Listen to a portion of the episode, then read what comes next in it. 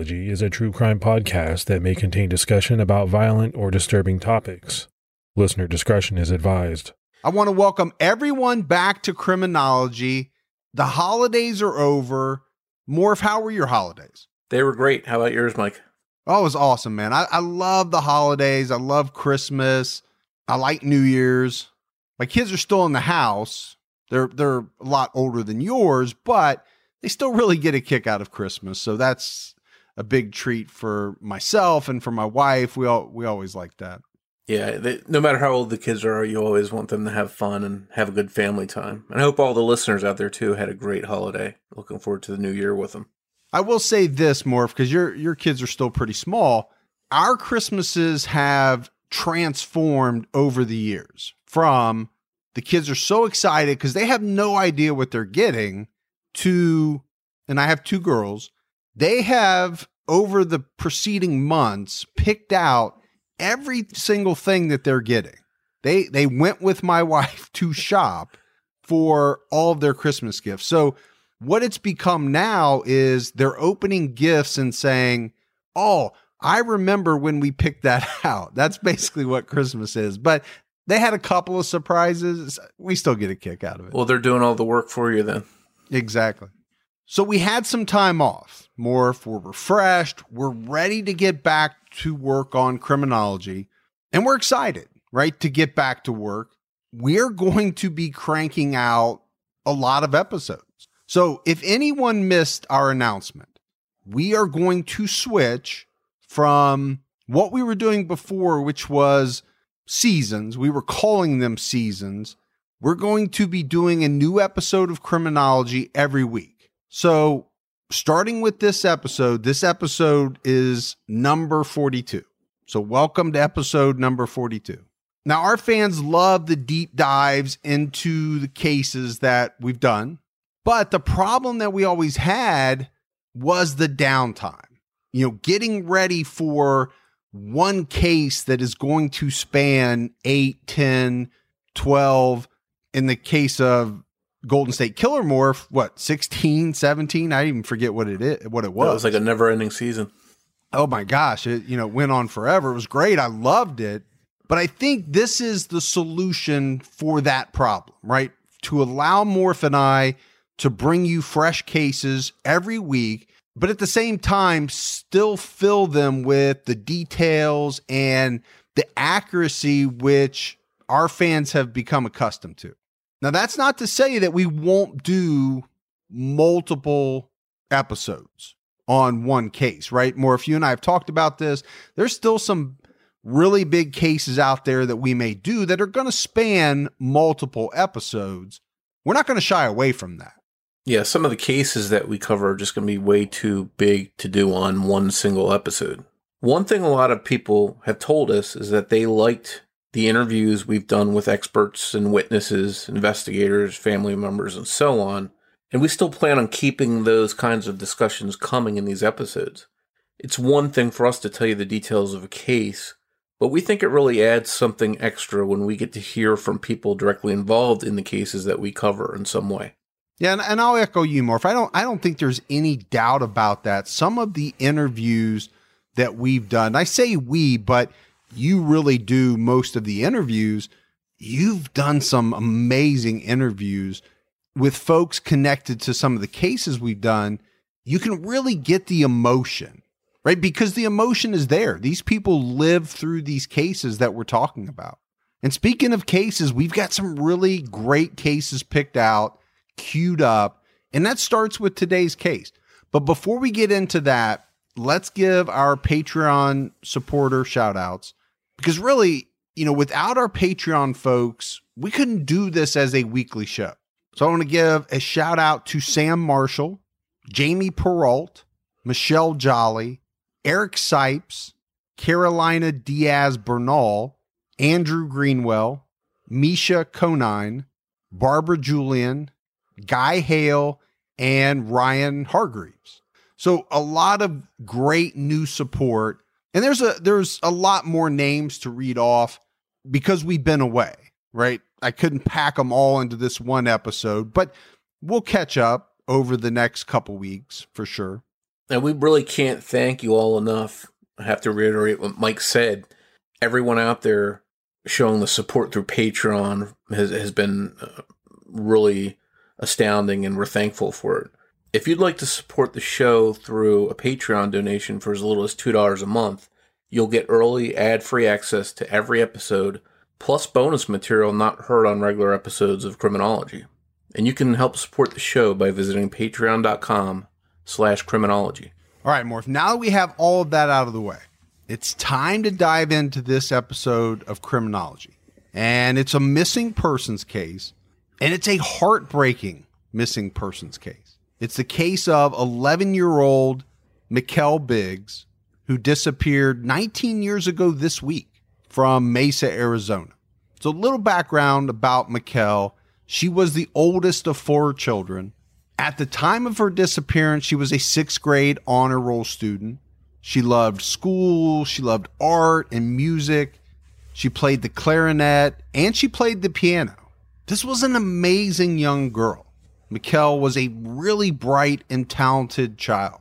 She even created and designed a board game to give to her family as a present on Christmas Day in 1998.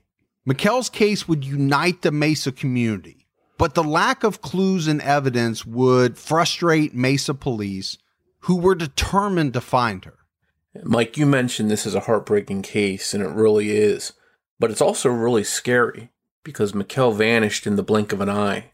Her sister, Kimber, who was just nine years old at the time, found the bike that Mikelle had been riding, and one of the tires was literally still spinning, but Mikelle was nowhere to be found. And we'll hear from Kimber throughout this episode to discuss her sister's case and just how it impacted her and her entire family. So let's talk a little bit about where this case takes place. I mentioned Mesa, Arizona. Mesa is a pretty big city east of Phoenix, Arizona. In 1999, Mesa had a population of about 368,000 people. The average high temperature in Mesa is 86 degrees. This is the desert. And, you know, during some of the summer months, it can easily reach over 100 degrees. And you talk about Mesa, you talk about Phoenix, but really Arizona as a whole. It's a very popular place for people to retire because of the warm temperatures. One of the added bonuses of living in Mesa is that it's ranked as one of the safest places to live in the US. And for families like the Biggs family, that was an important benefit. Darren and Tracy Biggs wanted a safe place where their children could grow up. In 1999, the Biggs children consisted of 11 year old Mikelle, 9 year old Kimber, 4 year old Nathan, and 9 month old Linnell. And Darren and Tracy thought they had found the safe, idyllic place to raise their children on the 1800 block of El Morro Avenue.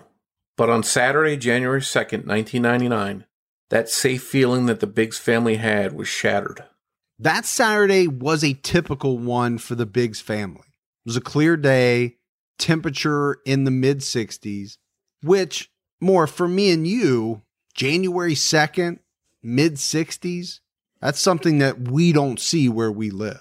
Yeah, here in the Northeast in January, we're not going to see many days with temperatures in the 60s. We're happy if it's above freezing. So, but in this area of the country, it definitely wasn't unusual to have those kind of temperatures.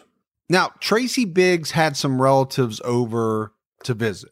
This included her cousin Lynn, Lynn's husband Duncan, and their son Taylor.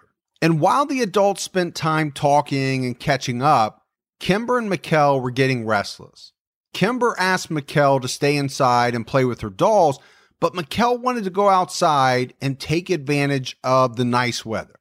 And once Mikelle heard the sound of the ice cream truck in the distance, that was it. She was determined to head outside.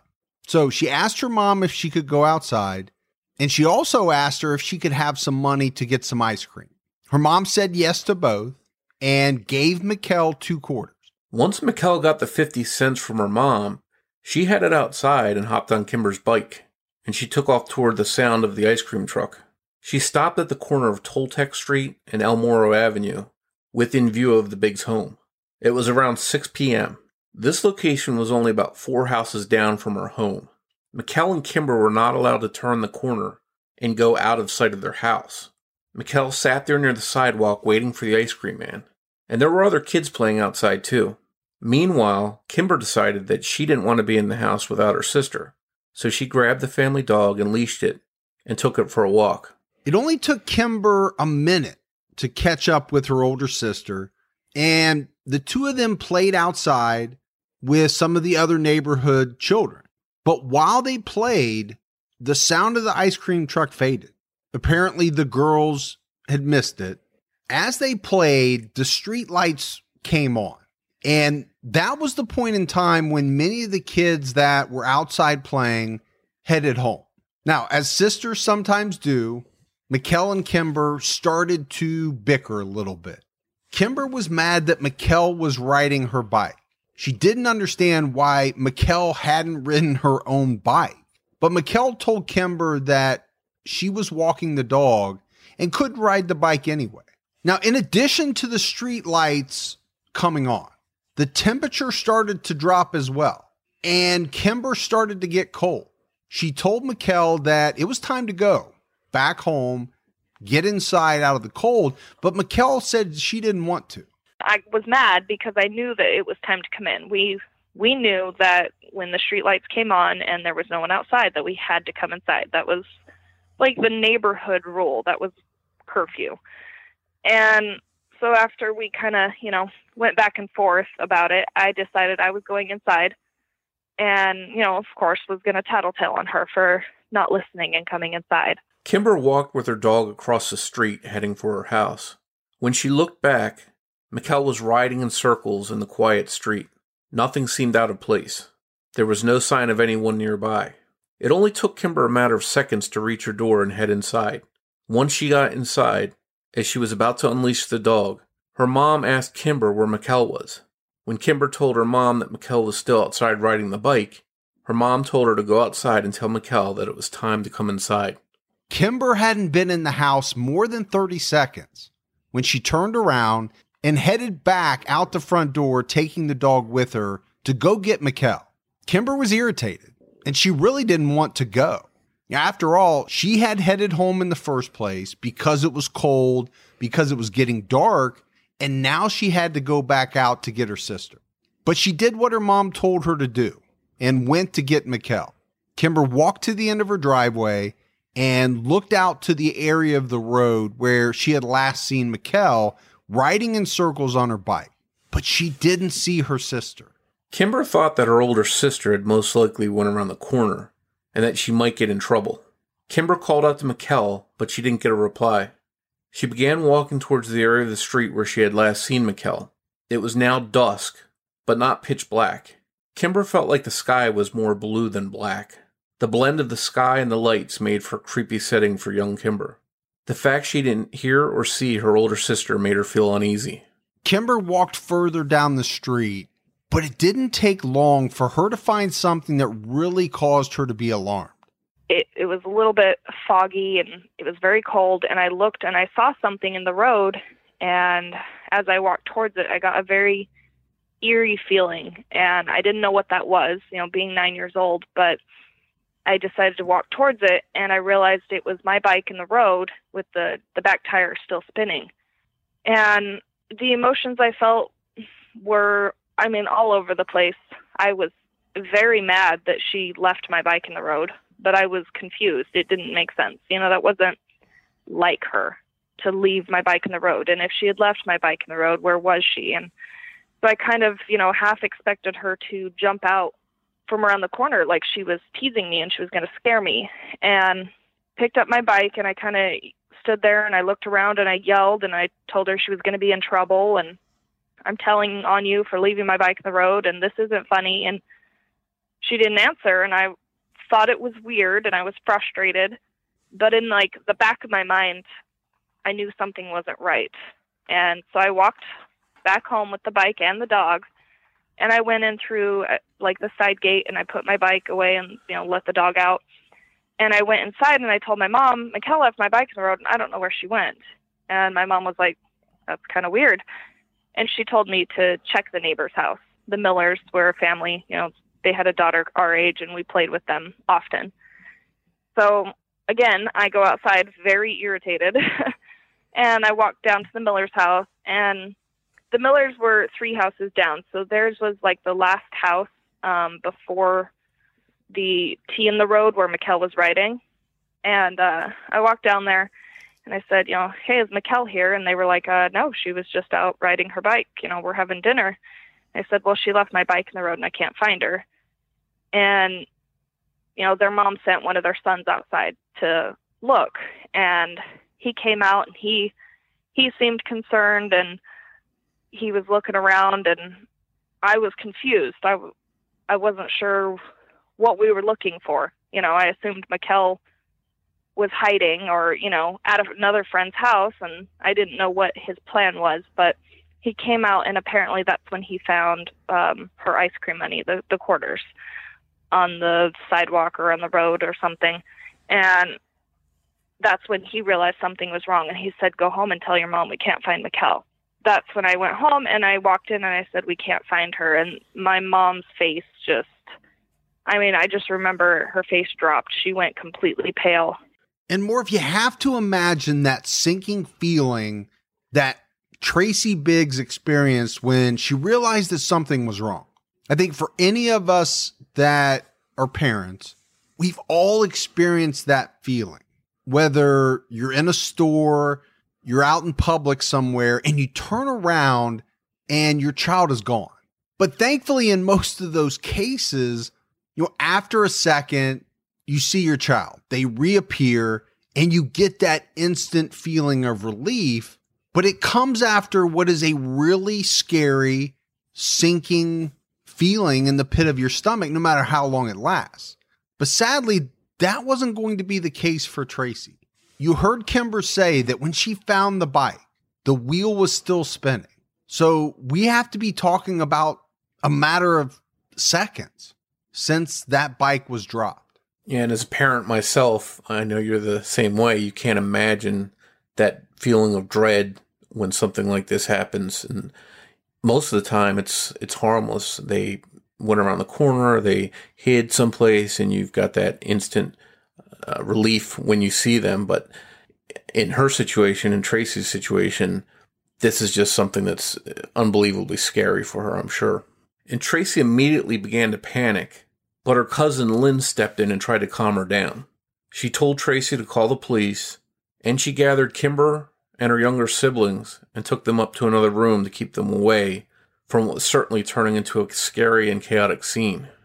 Tracy called police to report her daughter Mikelle missing at about 6:15 p.m. As soon as she hung up with them, she paged her husband Darren who was out, and when he called home, Tracy told him that their oldest daughter was missing, and he immediately headed home. At that same time, Lynn's husband Duncan raced out in his truck to search nearby streets, hoping to find any sign of Mikelle, but he had no luck and returned back to the Biggs home. It didn't take long for police to arrive at the Biggs home. And, you know, one thing we hear about in so many of these cases from years ago when a child went missing is that police immediately assumed in a lot of cases that they were runaways.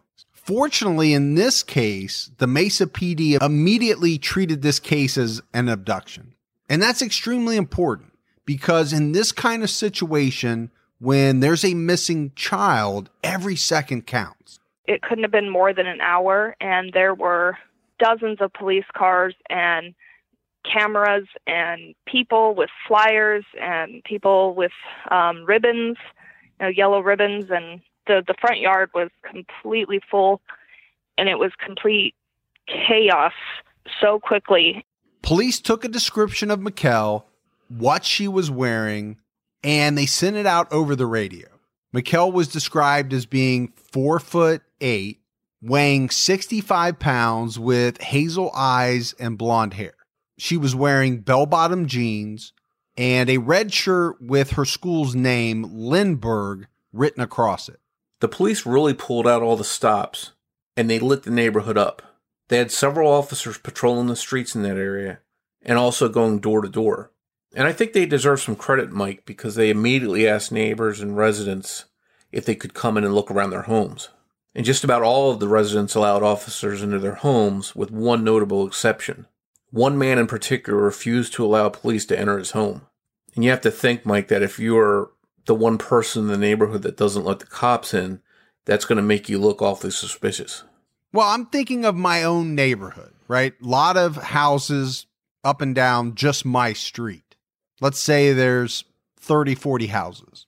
If 39 of those houses are willing to let the police in, they come to my house. And I say, you know what? No, I'm not having it. I don't think there's any doubt that's going to put me on the police radar. Now, it doesn't mean I had anything to do with it. I could just be exercising my rights by not allowing the police in. But like you said, Morph, it's going to put you on the radar. It's going to make you look suspicious. And whatever the reason this man had for not letting police in, he was later ruled out as having anything to do with Mikelle's disappearance. While neighbors and residents helped police comb the streets looking for any sign of Mikelle, the Biggs family huddled together in their home, worried and afraid. Police had Kimber reenact her movements and steps. They wanted to figure out how much time an abductor had to take Mikelle and get away without being seen. They estimated 90 seconds from the time that I was, you know, out of sight from her to the time that I came back out to the end of the driveway. They did, you know, walkthroughs. The police had me retrace my steps with the dog, picking up the bike, um, everything, and they estimated that it was less than 90 seconds that she was alone. It's aggravating and insane to me that 90 seconds can make such an impact. 90 seconds. That's all it took for someone to take Mikelle and get away without being seen. And that is frightening. It really is scary if you think about it. You could turn around for 90 seconds and have a conversation with someone. 90 seconds goes by really darn fast. And more if you have to really feel for Tracy and Darren Biggs. They have a missing daughter, but at the same time, they also have three other young children to take care of. This is a very difficult situation to handle all the way around. To me, it's unimaginable. But even nine year old Kimber, after finding herself involved in this tragic situation, tried to explain things to her little brother, Nathan. I know that I was overwhelmed and I knew something was wrong. Um, my little brother was crying, and I tried to comfort him and I tried to tell him, you know, what was going on. I didn't want to scare him, but I think I told him, you know, a bad person took Mikelle. And that's kind of the last thing I remember other than eventually going to bed at some point and I, I was crying myself to sleep. Despite the efforts by police and volunteers that first night, they didn't find Mikelle. By the next day, the FBI was brought in to assist in the search. And once again, I think we have to give credit to the Mesa PD. Because in so many of the cases we hear about, police are slow to react and get moving in cases like this. It really seems as if police did everything that they could do early on, and they weren't reluctant to ask for help, bringing in the FBI and outside agencies to help in the search. While the police and FBI were doing their job to try to find Mikelle, neighbors were looking for her as well. On their own, they organized a search party and went out looking in nearby orange groves, cotton fields, and canals, searching for any sign of her. One set of neighbors helped to print and distribute 12,000 flyers by Sunday night. This was less than 24 hours after Mikelle vanished. By Monday night, over 50,000 flyers had been circulated around Mesa. This blows me away. This is an unbelievable example of a neighborhood coming together, extremely motivated to help the Biggs family however they could. But just like the police, the citizens searching for Mikelle came up empty as well. Before the end of the weekend, law enforcement had seemingly used everything at their disposal to find Mikelle, including bloodhounds and helicopters. But there was just absolutely no sign of her whatsoever. As the investigation into Mikelle's disappearance continued, police identified three different sex offenders that lived in the area and questioned them, but police felt confident that none of those men were involved in taking Mikelle. Later, they would talk to at least 20 sex offenders, but nothing tied any of them to Mikelle, and this was very frustrating for the Mesa Police Department. They had no witnesses and no physical evidence. It was going to be an uphill battle for them. Then the police caught a break when two separate witnesses came forward to tell them that on the night of Mikelle's disappearance, they had seen a copper colored Jeep leave the area quickly, and this was around the time that Mikelle had vanished. However, police later identified the driver of this copper Jeep and ruled him out as a suspect. It was a frustrating dead end for police. Police received another tip that led them to do an extensive search at a local Motorola plant, but nothing was found there that was connected to Mikelle, and it turned out that the tip itself was a hoax. Up to this point, as we said, the Mesa community had rallied to help police. But then in this instance, someone had deliberately wasted their valuable time and resources, time and resources that could have taken them away from real leads. One promising lead did come in. Police learned that just a month before Mikelle went missing, a young girl just two miles away had been approached by a man who tried to grope her. The girl fought the man off, started to scream, and the man ran off. This little girl helped police create a sketch of the attacker, but they were never able to identify him. Within a week of Mikelle's disappearance, her story made national news. The reality that a child could vanish within 90 seconds within sight of her home without leaving a clue or a shred of evidence and no eyewitnesses was frightening. The topic of stranger danger was being discussed nationwide. The irony was that Mikelle knew about stranger danger and would have tried to avoid and escape from a stranger that was trying to kidnap her, which is what makes her disappearance and lack of any clues all the more frustrating. The search for Mikelle Biggs would be the most extensive search in Arizona history. In the wake of Mikelle's disappearance, children didn't play alone in Mesa, and few went out after dark. Yellow ribbons lined many streets in Mesa, a beacon of hope that Mikelle would be found one day. Now, Morph, one thing we have to talk about is that police looked at members of Mikelle's own family to rule them out. They have to, right? Very typical in investigations like this. Some of the family members were asked to take lie detector tests, including Mikelle's own father, Darren. But police were able to verify and account for Darren Biggs' whereabouts at the time his daughter went missing.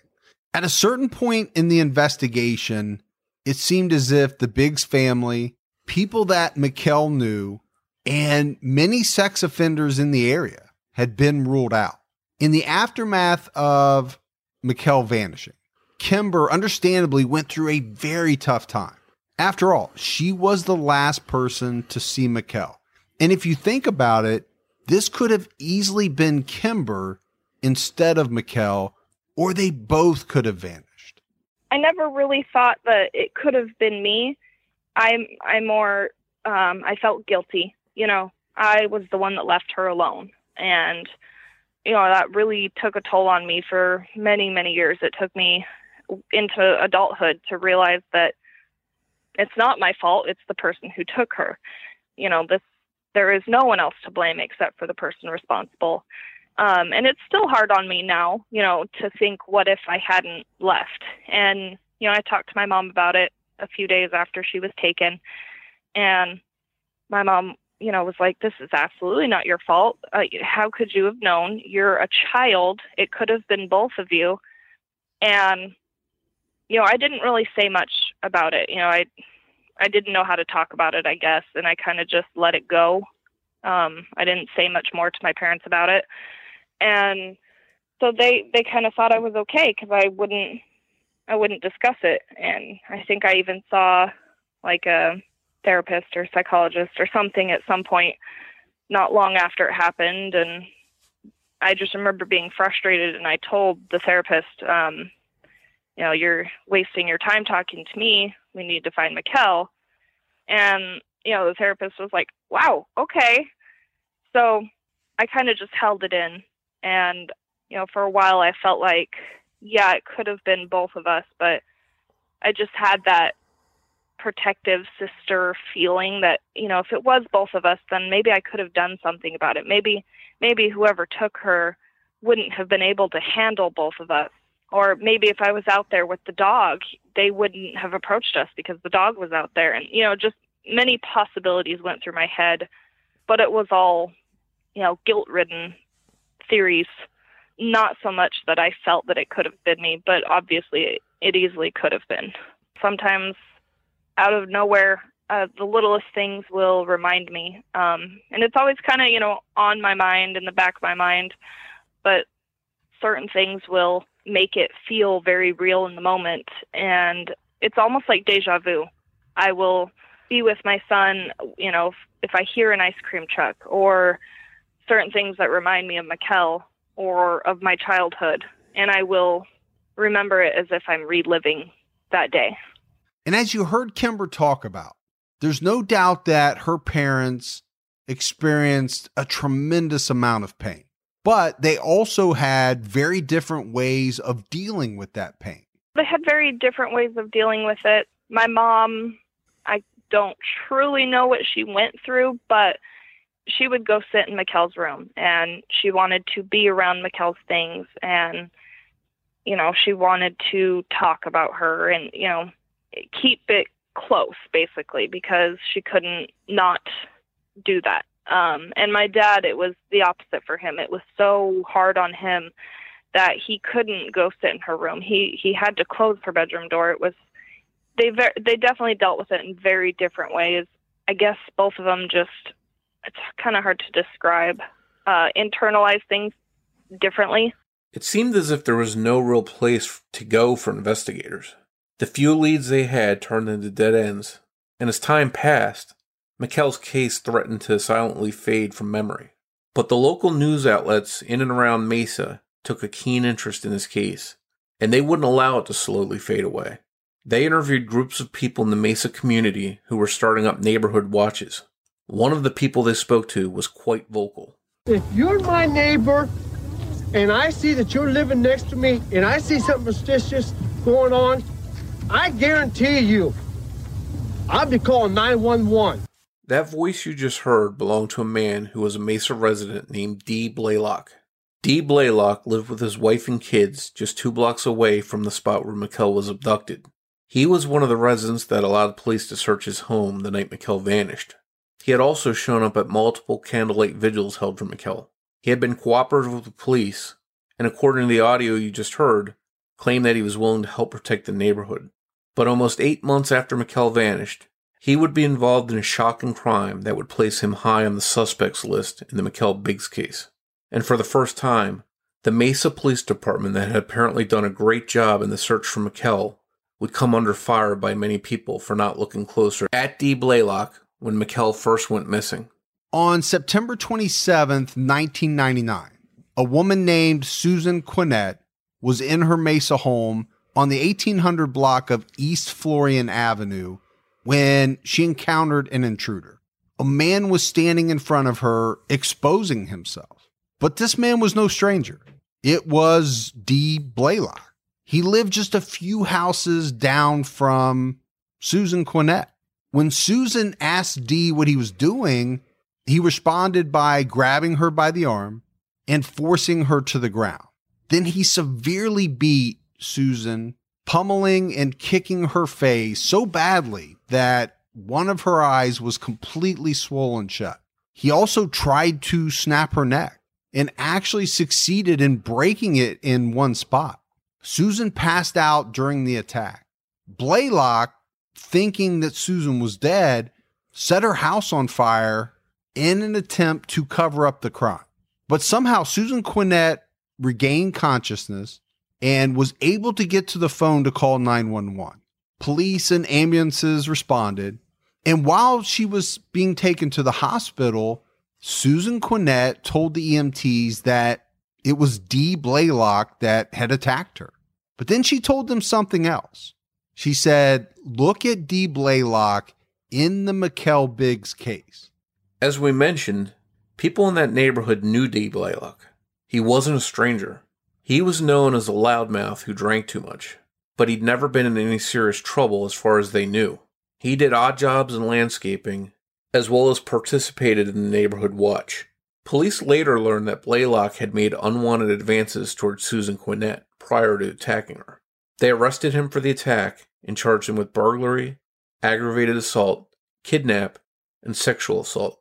The Mesa community was shocked to learn about the attack and who was responsible. Once word got around, it didn't take long for people to start digging into Blaylock's background, and that's where some really troubling things came to light about him. It turned out that Blaylock had a criminal history. He had spent time in prison for offenses in three separate states for some very serious crimes. These crimes included kidnapping, assault, aggravated robbery, assault with a deadly weapon, but perhaps most troubling of all was a charge of sexual assault of a child and failure to register as a sex offender. So when the truth about Blaylock's background came out, his neighbors and the entire community were outraged. They couldn't understand why they hadn't been told about his background. Police knew that Blaylock was a sex offender, but under Arizona law at that time, Blaylock's crimes couldn't be disclosed to residents of the Mesa community. It's probably not shocking to find out this didn't sit well with them, and the police caught a lot of heat about this. Blaylock's attack on Susan Quinnett put him at the top of the suspect list in Mikelle's case. Darren Biggs was angry that police didn't question Blaylock harder on the night she vanished. Remember, his home was two tenths of a mile from where she was last seen on her bike. Although Blaylock allowed police to search his home the night Mikelle vanished, they didn't search his truck, nor did they search a trailer that Blaylock usually kept attached to his truck. That trailer was in Blaylock's backyard on the night Mikelle went missing. Although police had been given permission to enter the Blaylock home that night, they required a search warrant to search his trailer. They came back at some point later with a search warrant, and the trailer had been moved to a storage facility. Darren Biggs, in hindsight, felt that Mikelle's body may have been stashed in that trailer the night of the abduction. Now, later on, as police are looking into D. Blaylock, they questioned his wife. She claimed that her husband had been at home, out working in the garage at the time of Mikelle's disappearance. But she did add that she couldn't see him. She was inside the house, he was in the garage. When police questioned D, he admitted that he knew who Mikelle was prior to her abduction because she used to go to a home across the street from his for piano lessons. Despite all of the circumstantial evidence against D. Blaylock, police didn't have enough evidence to arrest him for Mikelle's abduction. There was no witness that saw him take Mikelle, and there was no physical evidence linking him to her abduction. Despite not having enough to link Blaylock to Mikelle's case, there was more than enough against him to convict him in the attack on Susan Quinnett. Blaylock was eventually convicted of the crimes related to his attack on Quinnett and sentenced to 187 years in prison. Once he was in prison, Darren and Tracy Biggs were so desperate for answers that they started corresponding with D. Blaylock. They were willing to try anything to find out the truth about Mikelle. He agreed to meet with the couple, and they visited him in prison. When they visited Blaylock in prison, Darren Biggs didn't pull any punches. He flat out told D. Blaylock that he suspected him of killing his oldest daughter, Mikelle. Now, Blaylock denied it, but Morph you've got to picture this conversation between two distraught parents and a man that they believe had something to do with their daughter's disappearance. The only thing separating them was a sheet of bulletproof glass. But time and time again during this conversation, the Biggs tried to get D. Blaylock to admit that he abducted Mikelle, but he repeatedly denied it. When the visit finally ended and Darren and Tracy Biggs left the prison, they were convinced that they had just met face to face with the man who abducted and killed their daughter. Darren Biggs was later quoted as saying, I sat three feet away from the guy who killed my daughter and I couldn't do a thing about it. And again, Morph, imagine the feeling of helplessness and frustration that Mikelle's parents felt. Because there's no doubt they are convinced this is the man that is responsible for taking their daughter away from them. As a parent, I don't know how you feel, Mike, but every bit of me would want to just jump across through that glass somehow and get a hold of that guy. Yeah, I- think, and all the parents listening will share that same feeling. There's nothing that you wouldn't do for your kids, and there's nothing that you probably wouldn't do to someone if they hurt or tried to hurt your kids. It's just so instinctual in a parent. Now, for the most part, Kimber agrees with her parents that Dee Blaylock abducted and murdered Mikelle, but she's also not a hundred percent convinced. I wouldn't say I've done like, you know, actual detective work. I have, you know, spoken with the detective on the case and I have, you know, asked my dad, you know, he he has the best memory of it. You know, he was the forefront of her case for, you know, 15 years and there was a lot of things that I didn't know. Obviously, they weren't going to tell me all the, you know, nitty-gritty details as a child. Um, so I've talked to him to, you know, clear things up, to understand things and know more details and such. I I believe, um, you know, and I've spoken on the page and in my blog that um, Dee Blaylock is responsible, and you know, my parents believe that they've spoken to him, they met him. Um, they feel he is responsible. I do not have that without a doubt feeling um, that they got from actually talking to him. I've never spoken to him. It makes sense to me, but um, I haven't come to that conclusion for myself 100%. I've talked about when the time is right, you know, working with the detectives or, you know, in in the right situation, going and talking to him and seeing if I can get that confirmation for myself. On the fifth anniversary of Mikelle's abduction, in January 2004, the Biggs family held a memorial service in which they buried an empty casket. In their hearts, they knew and accepted that Mikelle was dead. While that may have given them some sort of peace, it didn't give them answers. It makes you pause and wonder if God forbid something like this happened to your child. Is it better to have a body and know the details of what happened to them, or to not have a body at all, but also not have a clue what happened? Neither scenario is one that any parent ever wants to find themselves in. Kimber had some parting advice that she wanted to share with our listeners. It is terrifying to think about, but something that I I really want to leave the listeners with is that my dad has tried to instill in me is be smart, not scared. Um, you know, just be aware of your surroundings, be smart about what you're doing, who you're with, who your children are with, who you trust. You know, it doesn't do you a lot of good to live your life scared. And while being a helicopter mom to a T, I try not to be scared. And I'm just very aware of things. And that's kind of something that people have asked me about is how how I go about my life, not being terrified all the time. And it's it's a daily battle. I'm you know I have anxiety, but it's very important to me to not let this um, you know terrible and terrifying thing completely you know destroy my life. You know, for my son's sake, I'm not going to make him scared of the world as is all too common in these kinds of cases, the heartache and the unanswered questions put a real strain on the Biggs marriage.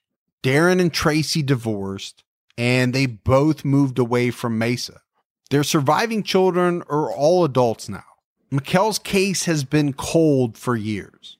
Her remains were never found, and there were really no new leads that came in.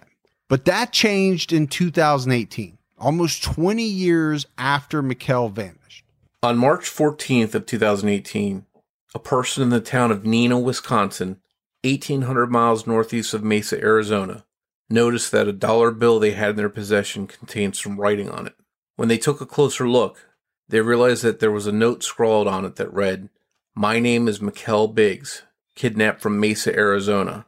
I'm alive. The person contacted their local police department who then reached out to the Mesa, Arizona Police Department. The writing appeared to have been written by a child. However, Mikelle's name was spelled incorrectly. The dollar bill was printed in 2009. If the writing was really Mikelle's, it would mean that she was alive in 2009 and would have been at least 30 years old when she wrote it. And it also would mean that she forgot to spell her name. Now, while police initially got a boost from this tip, they soon realized that it was likely a hoax.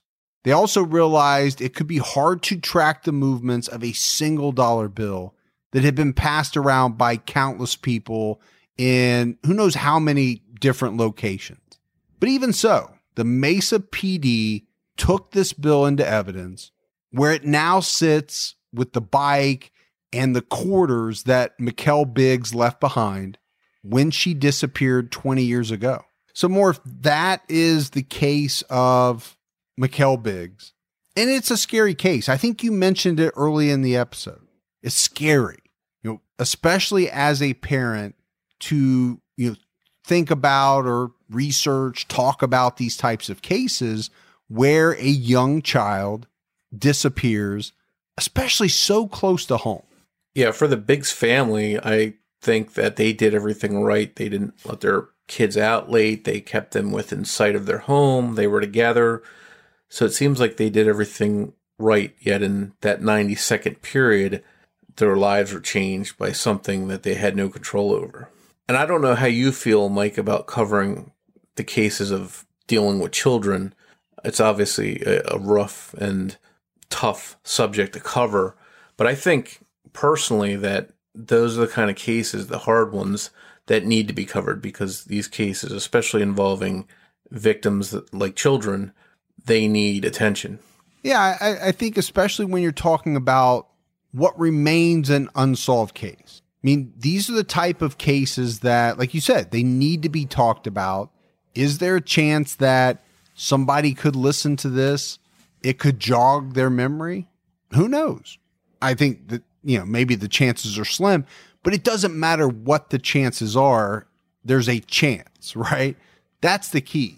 Yeah, and I think at the very least, maybe some of our listeners out in that area can spread the word on social media that, hey, this case is still unsolved and it's now 20 years old. If anyone out there wants to share your take on the case with us, we'd love to hear from you. Let us know what you're thinking. You can leave us a voicemail by calling 661 77 Crime. We may play your voicemail on the air. And we wanted to thank Kimber Biggs for discussing Mikelle's case with us.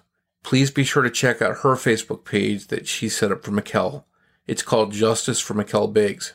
And if anyone out there has information about Mikelle Biggs' case, please contact the Mesa PD at 480 644 2211.